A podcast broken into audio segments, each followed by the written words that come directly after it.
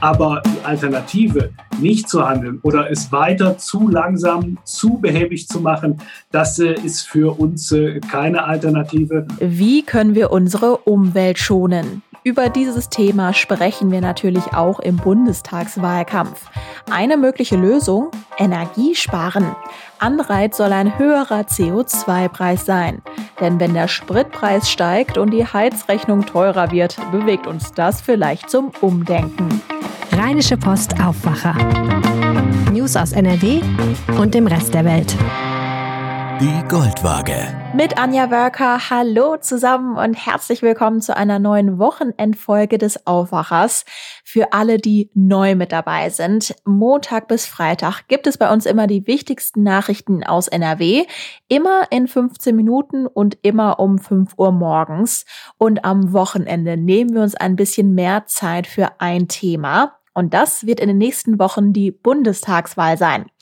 Politiker und Politikerinnen, natürlich auch aus NRW, stellen sich zur Wahl, um uns, die Wähler aus NRW und ganz Deutschland, in den nächsten Jahren in Berlin zu vertreten. Was wollen die Parteien in Zukunft erreichen? Das wollen wir ganz genau unter die Lupe nehmen und legen politische Forderungen der Parteien auf die Goldwaage. Heute sprechen wir über den CO2-Preis. Warum sollte der uns überhaupt interessieren? Klingt ja erstmal abstrakt. Es geht um den Schutz unseres Klimas, denn beim Verbrennen fossiler Brennstoffe wie Heizöl und Erdgas wird CO2 freigesetzt. Und zu viel CO2 in der Atmosphäre sorgt für einen zu großen Treibhauseffekt und auf der Erde wird es dann immer wärmer.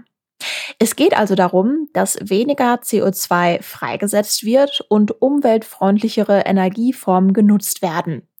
Der CO2-Preis soll ein Anreiz für so einen Wechsel sein, denn wenn Dinge teurer werden, dann steigen wir vielleicht auf günstigere und gleichzeitig klimafreundlichere Alternativen um.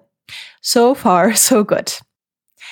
Seit Anfang des Jahres gibt es jetzt einen CO2-Preis für fossile Brennstoffe. Im ersten Schritt bezahlen Unternehmen, die solche Brennstoffe in den Umlauf bringen, den CO2-Preis. Im zweiten Schritt wird der Preis aber an uns, uns Verbraucher, weitergegeben. Wo begegnen uns diese Stoffe dann im Alltag? Ja, zum Beispiel, wenn wir im Winter unsere Heizungen anwerfen oder wenn wir tanken gehen. Heißt, der Spritpreis an der Tankstelle wird teurer und auch unsere Heizrechnungen. In der nächsten halben Stunde erwarten euch jetzt drei Elemente.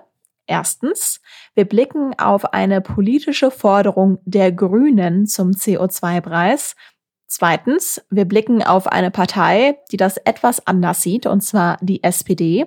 Und drittens, wir lassen uns die Forderung von einer Expertin aus der Redaktion der Rheinischen Post einordnen. Let's go. Das Plädoyer.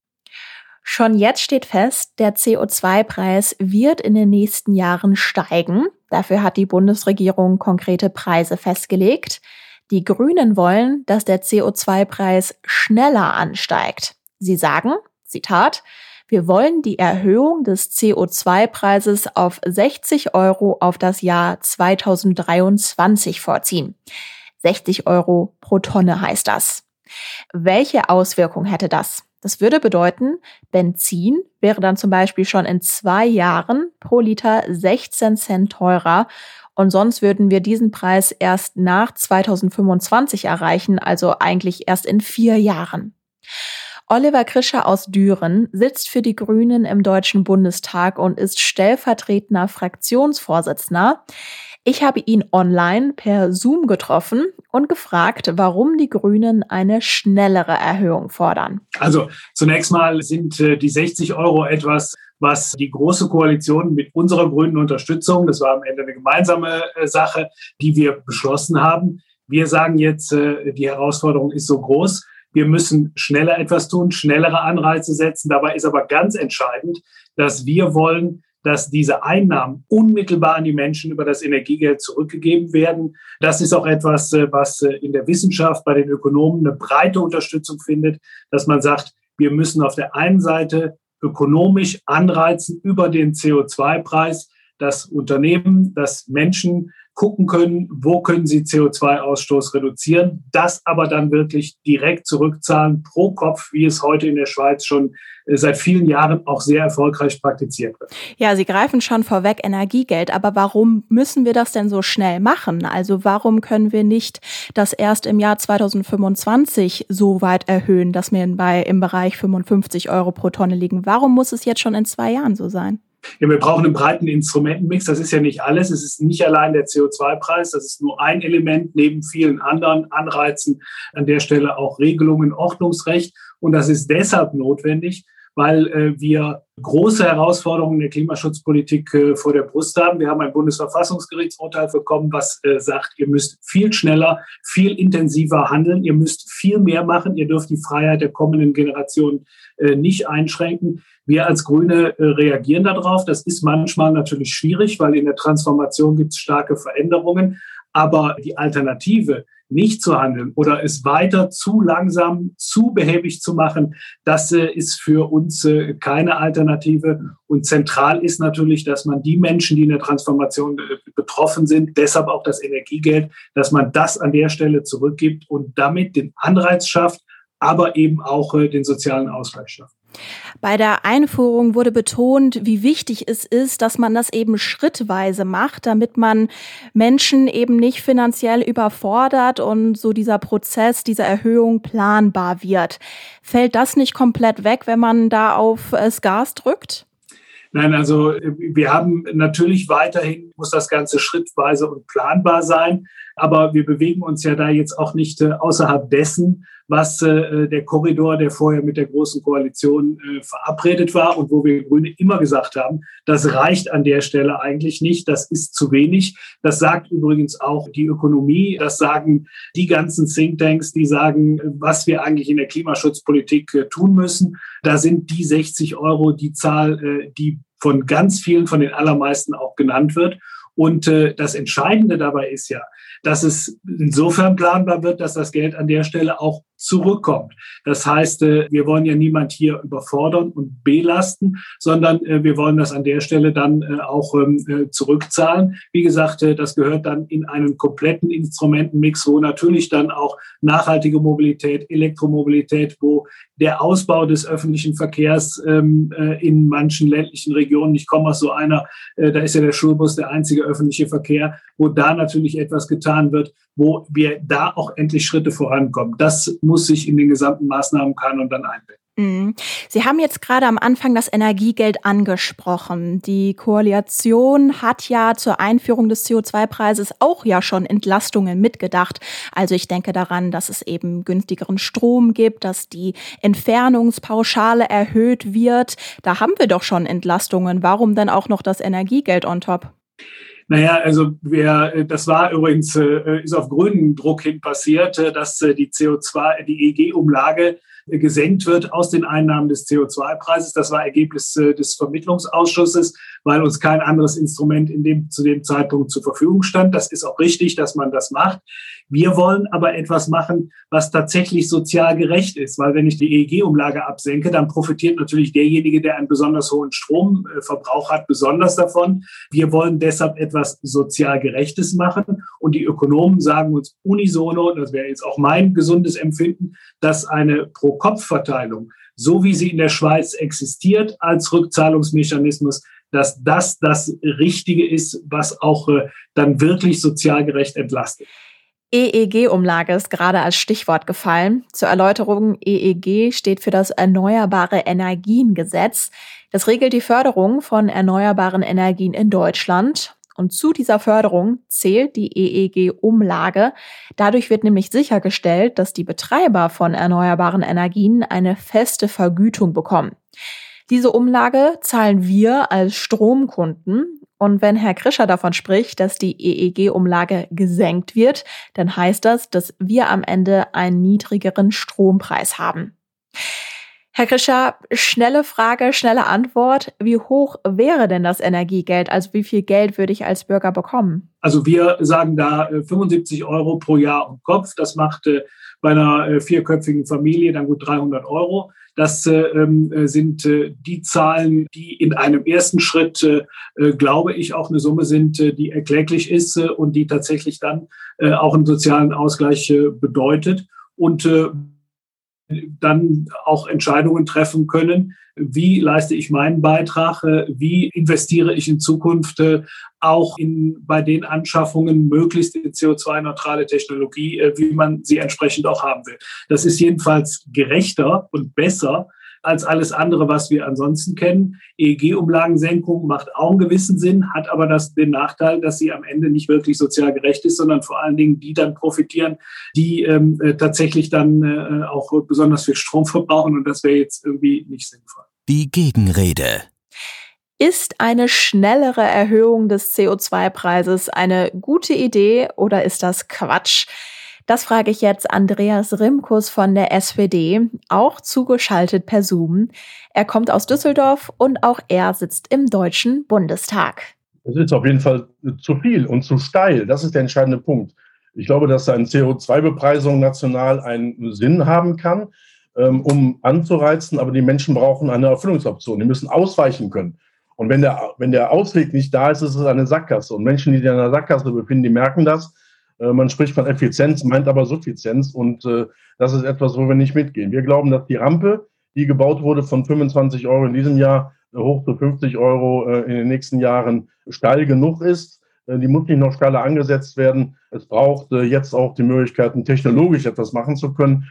Und um das auf den Punkt zu bringen, die Nachbarin ähm, kann nichts dafür, dass ihr Vermieter noch eine Ölheizung hat. Da hat sie keinen Einfluss drauf, aber sie darf nicht diejenige sein, die das bezahlt sondern das müssen diejenigen bezahlen, die ausweichen können. Und ähm, insofern ist es notwendig, äh, an der Stelle ähm, den sozialen Aspekt im Vordergrund zu stellen. Wir glauben, dass es richtig ist. EEG-Umlage auf Null, Stromsteuer absenken, Pendlerpauschale hoch. Und diejenigen, die im Übrigen keine Steuern zahlen und deswegen nicht von der Pendlerpauschale im vollen Umfang äh, profitieren können, die können ja auch eine Mobilitätsprämie bekommen. Die ist ja ebenfalls mit eingeführt worden. Also insofern, glaube ich, sind das genügend Instrumente, um äh, Zielerreichung hinzubekommen. Im Übrigen ähm, ist das auch etwas Notwendiges, um Verlässlichkeiten zu zeigen. Und dass man dann äh, schauen muss, äh, auch wir ähm, überlegen ja, wie man, wie man eine Art ähm, ähm noch vereinfachtere Umlage äh, setzen kann für die Bürgerinnen und Bürger. Aber ich glaube, dass es wichtig ist, diejenigen zu entlasten, die eben wenig Einkommen haben, die wenig Einfluss haben. Es geht uns nicht so sehr um diejenigen, die, ähm, äh, die selber investieren können mit eigenen PV-Dächern, mit eigenen Carports, mit, äh, mit ähm, äh, Ladeinfrastrukturen, sondern es muss, wir wollen diejenigen erreichen, und das ist die Masse der Bevölkerung, die eben keinen Ausweich ähm, momentan zur Verfügung hat. Mhm.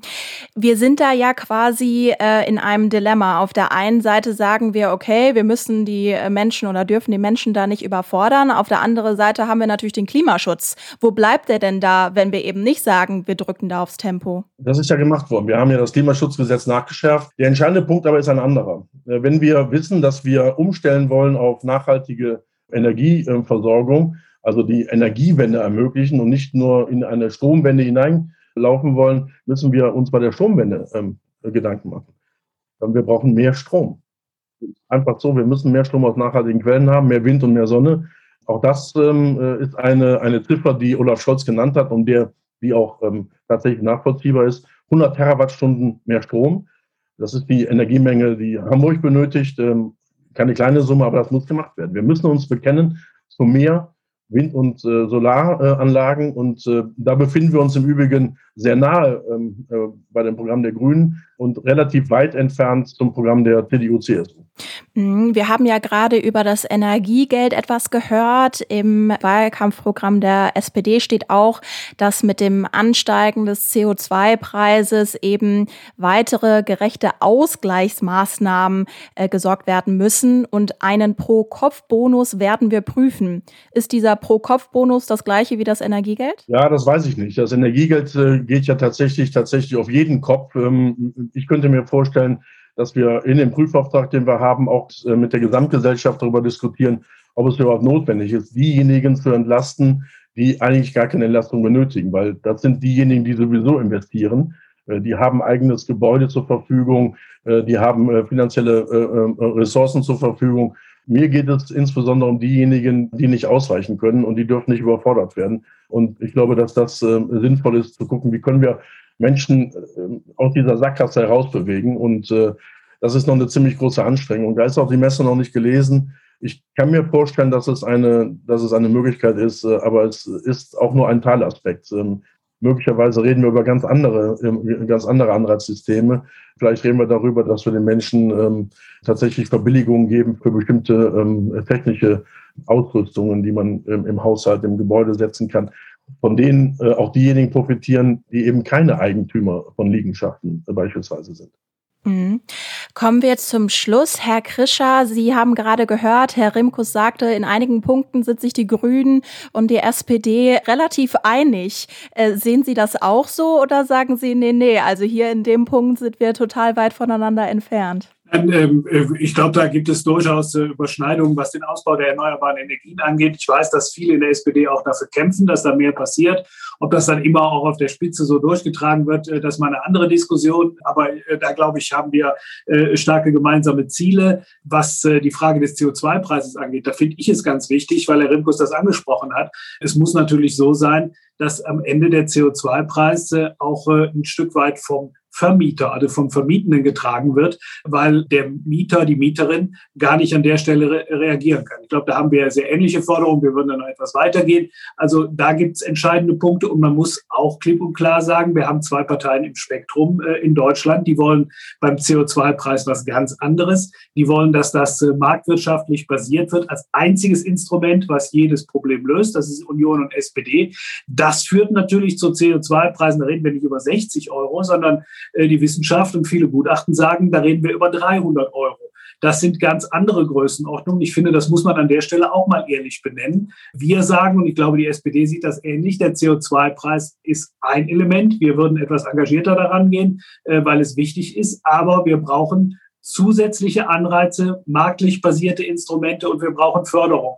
Und das eher rechte Spektrum sagt an der Stelle, der CO2-Preis soll alles regeln. Und wenn man darüber tatsächlich Klimaschutzziele erreichen will, dann äh, sind das äh, 300 Euro die Tonne und äh, das sind fünfmal 16 Cent Benzinpreiserhöhungen. Das ist mit mir, sage ich ganz klar, an der Stelle nicht zu machen, weil äh, das, äh, da bin ich völlig bei Herrn Rimkus, das können Menschen überhaupt nicht mehr leisten. Das ist äh, völlig irre. Und deshalb sollte man an der Stelle auch genau hingucken, wenn andere von wolkigen Marktmechanismen reden, dass das äh, ein sozialpolitisch viel größeres Problem ist, als über das, wo wir beide uns hier im Detail dann äh, streiten, äh, ähm, wie der Anstiegspfad ist. Äh, das, glaube ich, äh, ist dagegen äh, ein Kleckerchen. Das heißt, wenn ich unsere Diskussion jetzt mal ein bisschen zusammenfassen darf, die Grünen fordern eine schnellere Erhöhung des CO2-Preises. Herr Römkus, die SPD sieht das nicht so, dass es nicht so schnell gehen muss, wo sie beide sich womöglich einig sind, dass es A sowieso diesen CO2-Preis gibt und dass man natürlich auch die Menschen entlasten muss. Herr Römkus, sehen Sie sich darin wieder in der Zusammenfassung? Ja, aber ich würde noch eine, äh, einen Punkt ergänzen. Ähm, und äh, vorneweg, ähm, äh, Kollege Krischer hat gesagt, es gäbe zwei Parteien, die das anders sehen. Ähm, CDU und SPD, das war sicherlich äh, ein Versprecher. Es sind CDU und, äh, und, und, CSU an der Stelle. Ähm, wir kämpfen tatsächlich für, ein, äh, für einen stärkeren Fahrtausbau Wind- und Sonnenenergie, ähm, den wir auch dringend benötigen. Und das ist die Ergänzung. Ich glaube, dass, ähm, dass äh, CO2-Bepreisung erst recht, wenn es national ist, ein Baustein ist, aber der zentrale und wesentliche Baustein ist das Bekenntnis, wir brauchen viel mehr Wind- und Sonnenenergie im Wesentlichen. Und die Diskussion, die muss geführt werden, das ist die zentrale. Herr Krischer, Herr Rimkus, ganz herzlichen Dank fürs Gespräch. Sehr gerne. Danke Ihnen. Die Einordnung. Wir haben jetzt viel über den CO2-Preis gehört. Die Frage, die bleibt, könnte die schnellere Erhöhung und die Rückerstattung nach der Wahl tatsächlich Realität werden? Das lassen wir uns zum Schluss einordnen, und zwar von meiner Kollegin Julia Radke, Politikredakteurin bei der Rheinischen Post. Hallo. Hallo. Was spricht denn für die Forderungen der Grünen für A, einen schnelleren Anstieg des CO2-Preises und B, eine Rückerstattung in Form von einem Energiegeld? Ja, also zu der Forderung, dass das schneller ansteigen soll, muss man sagen, das liegt gar nicht so weit entfernt von der ja aktuellen beschlossenen Regelung dazu. Die SPD und Union haben sich ja, also es, es läuft ja seit 1. Januar, gestartet sind sie ja mit 25 Euro pro Tonne Und bis 2025 soll das auf 55 Euro steigen. Und das, was die Grünen jetzt fordern, ist nochmal auf das Gaspedal zu treten, im ironischen Sinne, und den Preis schon jetzt innerhalb der nächsten zwei Jahre auf 55 Euro zu heben. Das heißt, wenn man jetzt unterm Strich schaut, ist die Summe gar nicht so weit auseinander. Also 55 Euro bei äh, Union und SPD, was jetzt schon gilt, und 60 Euro bei den Grünen. Man kann es schneller machen, ähm, muss man halt schauen, auf wessen Kosten das passiert. Und prinzipiell muss man auch immer vor der anstehenden Wahl schauen, womit die Parteien natürlich jetzt auch in den Wahlkampf ziehen wollen. Und da das ein ja originäres Grünthema ist, wollen sie natürlich mit der Forderung zur Beschleunigung auch so ein bisschen jetzt mit äh, damit in den Vordergrund gehen natürlich. Das muss man vielleicht auch noch im Hinterkopf haben. Auf wessen Kosten wäre es denn, wenn du das so sagst? Naja, also wir haben jetzt äh, fast ja anderthalb Jahre Corona. Die Unternehmen sind ohnehin gebeutelt, auch die kleineren Unternehmen. Und der Anstieg des CO2-Preises so schnell, das würde natürlich viele auch unter Druck setzen. Ähm, und darauf weist auch die Bundesregierung hin, in so einem Fragen-Antworten-Katalog auf der Homepage zu sehen, auch ganz gut, dass eine langsame Steigerung des Preises wichtig ist, um den Leuten, den Unternehmen, auch den Bürgern die Chance zu lassen, Veränderungen anzugehen. Und viele haben jetzt gerade im Moment vielleicht auch einfach nicht das Geld, um äh, umzustellen, um auf, auf Ökostrom zu gehen oder wie auch immer. Und ja, das würde vielleicht auch einige einfach überfordern gerade. Wir reden ja auch über die Rückerstattung in Form von einem Energiegeld. Was spricht denn dafür? Genau, das ist eigentlich der Punkt, der so ein bisschen unterverkauft wird.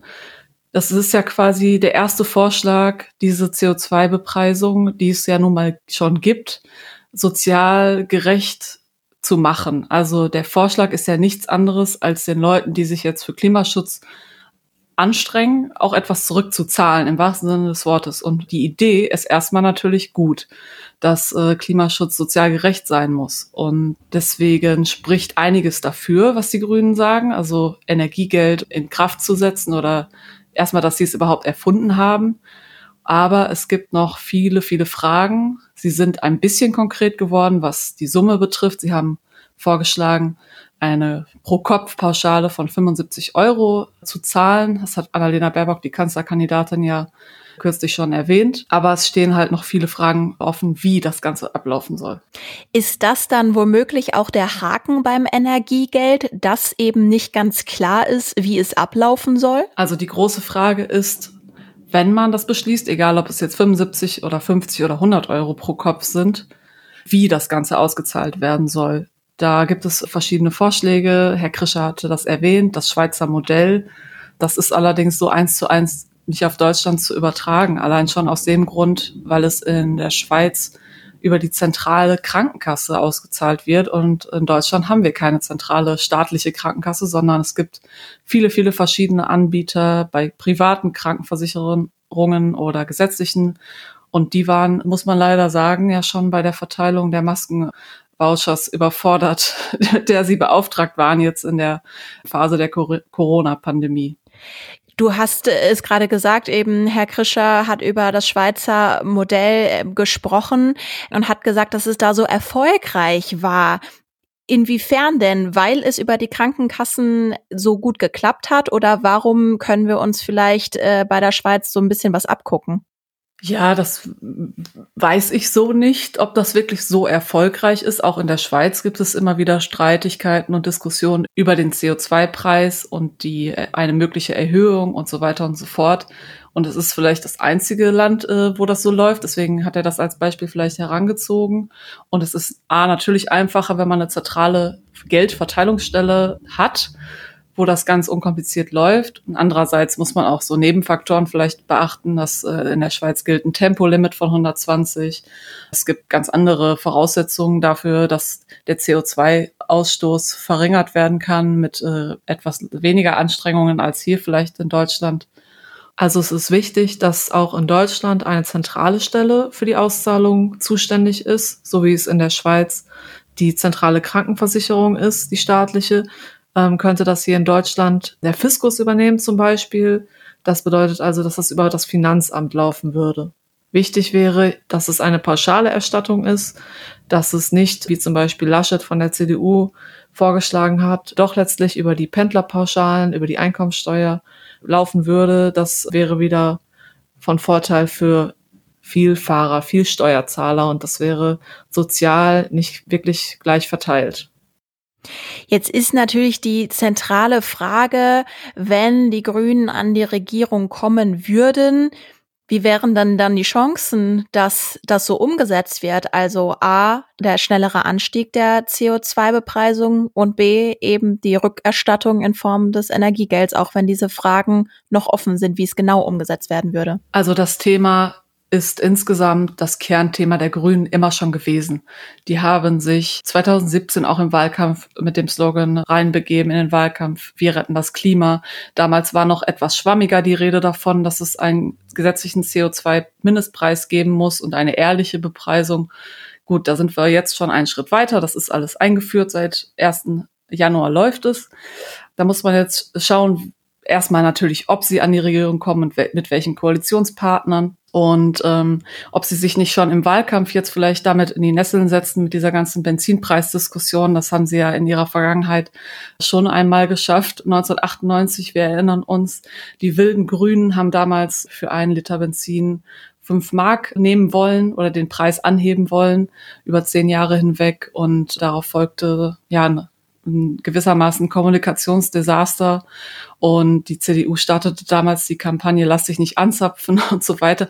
Also das Problem ist, dass bei dieser Erhöhung oft vergessen wird, dass sie es auch ausgleichen wollen. Und auch bei dem Benzinpreis liegen sie nicht so weit entfernt von der aktuellen Erhöhung, weil der auch schon durch die jetzigen Beschlüsse um circa 15 Cent steigen wird bis äh, 2025 pro Liter und 16 Cent, was die Grünen dann in der Folge verlangen würden oder was automatisch sich ergeben würde, da ist eigentlich der Unterschied 1 Cent. Also das Ganze immer auf den Benzinpreis und die, ähm, die armen Autofahrer äh, zu reduzieren, ist, ist auch ein bisschen schräg. So, zurück zur Frage. Natürlich ist das deren Herzangelegenheit und wenn sie Regierungsbeteiligung bekommen, werden sie alles dafür tun, beides umzusetzen. Da muss man schauen, welcher Gegenspieler dann da dabei ist und mitentscheidet. Zum Beispiel, wenn wir jetzt die SPD heranziehen, die wir ja auch mit dem Herrn Rimkus jetzt hier vertreten haben, die äh, unterscheiden sich schon nochmal von den Forderungen der Grünen, obwohl man immer denkt, dass sie ganz gut matchen würden. Inwiefern? Also Herr Rimkus und Herr Krischer waren sich da ja eigentlich relativ einig, dass es ja eben gut ist, den CO2-Preis zu haben. Also wo sind da die äh, Streitpunkte? Also die SPD ist da noch ein bisschen vorsichtiger, was diese Bürgergeld-Ideen betrifft. Auch in ihrem Wahlprogramm haben wir so ein bisschen anklingen lassen, dass sie da eher von Ausgleichsmaßnahmen sprechen, relativ schwammig und dass sie einen Pro-Kopf-Bonus prüfen wollen. Das heißt, da sind sie noch nicht so d'accord. Sie wollen sich nämlich vor allen Dingen dafür einsetzen, ja, dass es nicht zu Lasten der ganz geringen Verdienenden geht. Das äh, wird den Grünen ja immer vorgehalten, dass Klimaschutz so ein bisschen was für die Reichen ist. Die SPD hat vor allen Dingen den Punkt, dass sie die Vermieter etwas mehr belasten wollen, was den CO2-Preis betrifft. Das Ziel der SPD ist ja, bis 2030 fünf Millionen Häuser in ganz Deutschland über innovative Energiesysteme zu versorgen. Das steht auch wortwörtlich so in ihrem Wahlprogramm drin. Allerdings steht da jetzt nicht genau fünf Millionen Häuser von wie vielen, ähm, welche Art von Häusern, sind das jetzt große Mietshäuser, sind das jetzt Eigentumshäuser oder was auch immer. Und deswegen bleiben sie an der Stelle etwas schwammig. Und ähm, was die CO2-Bepreisung betrifft, sind Verbraucherschützer auch eher dafür, das 50-50 aufzuteilen, wenn es um Mieter und Vermieter geht. Das soll vor allen Dingen den den Mietshäusern, also den Mietern in Mietshäusern zu, zugutekommen, weil Eigenheimbauer ja sowieso alles übernehmen müssen, was neu gemacht wird. Das wäre da außen vor. Also es geht um den Ausbau von bezahlbaren Mietwohnungen, wo der CO2-Preis natürlich auch in dem Sinne eine Rolle spielt, was die Mieten kosten. Und ja, das ist äh, noch eine Frage dann, was mit den Einfamilienhausbauern passiert, ob die auch entlastet werden oder eben nicht. Und da bleibt es noch aktuell etwas in der Waage, wenn man jetzt die ähm, Wünsche von SPD und Grünen anschaut, wer was übernehmen soll. Das ist so der Schwerpunkt ähm, der SPD, den die Grünen etwas noch ein bisschen vernachlässigen, zumindest bisher. Nach den Regelungen, die sie vorhaben, ist es zwar gut, dass dieses Bürgergeld äh, nicht auf Hartz IV oder Sozialhilfe angerechnet werden würde. Das heißt, dass es wirklich jeder davon profitieren würde. Allerdings steht schon noch ein bisschen der Vorwurf im Raum, ob sich nicht doch die Politik auf dem Rücken der kleinen Leute gemacht wird, die ja erstmal in Vorleistung gehen und eine Familie beispielsweise, um das mal konkret zu machen, die sich ein E-Auto leisten kann, die ja noch sehr teuer sind, oder auch ein Lastenfahrrad fahren und in der Stadt wohnen und eine moderne Eigentumswohnung oder ein kleines Häuschen haben, die profitieren natürlich etwas mehr von dieser Bürgergeldrückzahlung als eine, sage ich mal, alleinstehende, alleinerziehende junge Frau oder ein junger Mann, die beispielsweise Friseurin ist oder ein Handwerker, der täglich mit seinem älteren Auto zur Arbeit äh, fahren muss in einer Region, wo keine gute Bahnanbindung ist. Ja, wie sollen die Klimaschutz vorantreiben ohne Geld, ohne Möglichkeiten, ohne, äh, ja, so ist es. Der CO2-Preis soll schneller steigen als bisher geplant und als Ausgleich soll es ein Energiegeld geben in Höhe von 75 Euro pro Kopf und pro Jahr. Das fordern die Grünen im Bundestagswahlkampf. Ihr habt hier im Aufwacher die Analyse gehört. An den nächsten Wochenenden legen wir immer wieder politische Forderungen auf die Goldwaage. Damit habt ihr hoffentlich etwas an der Hand, um zentrale Punkte des Wahlkampfs nicht nur oberflächlich, sondern auch in der Tiefe zu verstehen. Wenn euch die Folge gefallen hat, dann ist es das größte Lob für uns, wenn ihr die Folge weiterempfehlt. Erzählt doch euren besten Freunden, euren Eltern und Großeltern davon und teilt die Folge auf Social Media. Schön, dass ihr zugehört habt und wir hören uns am Montag wieder. Dann gibt es wieder wie gewohnt die NRW-Nachrichten kompakt in 15 Minuten. Mein Name ist Anja Wölker. Bis ganz bald. Mehr Nachrichten aus NRW gibt's jederzeit auf RP Online. rp-online.de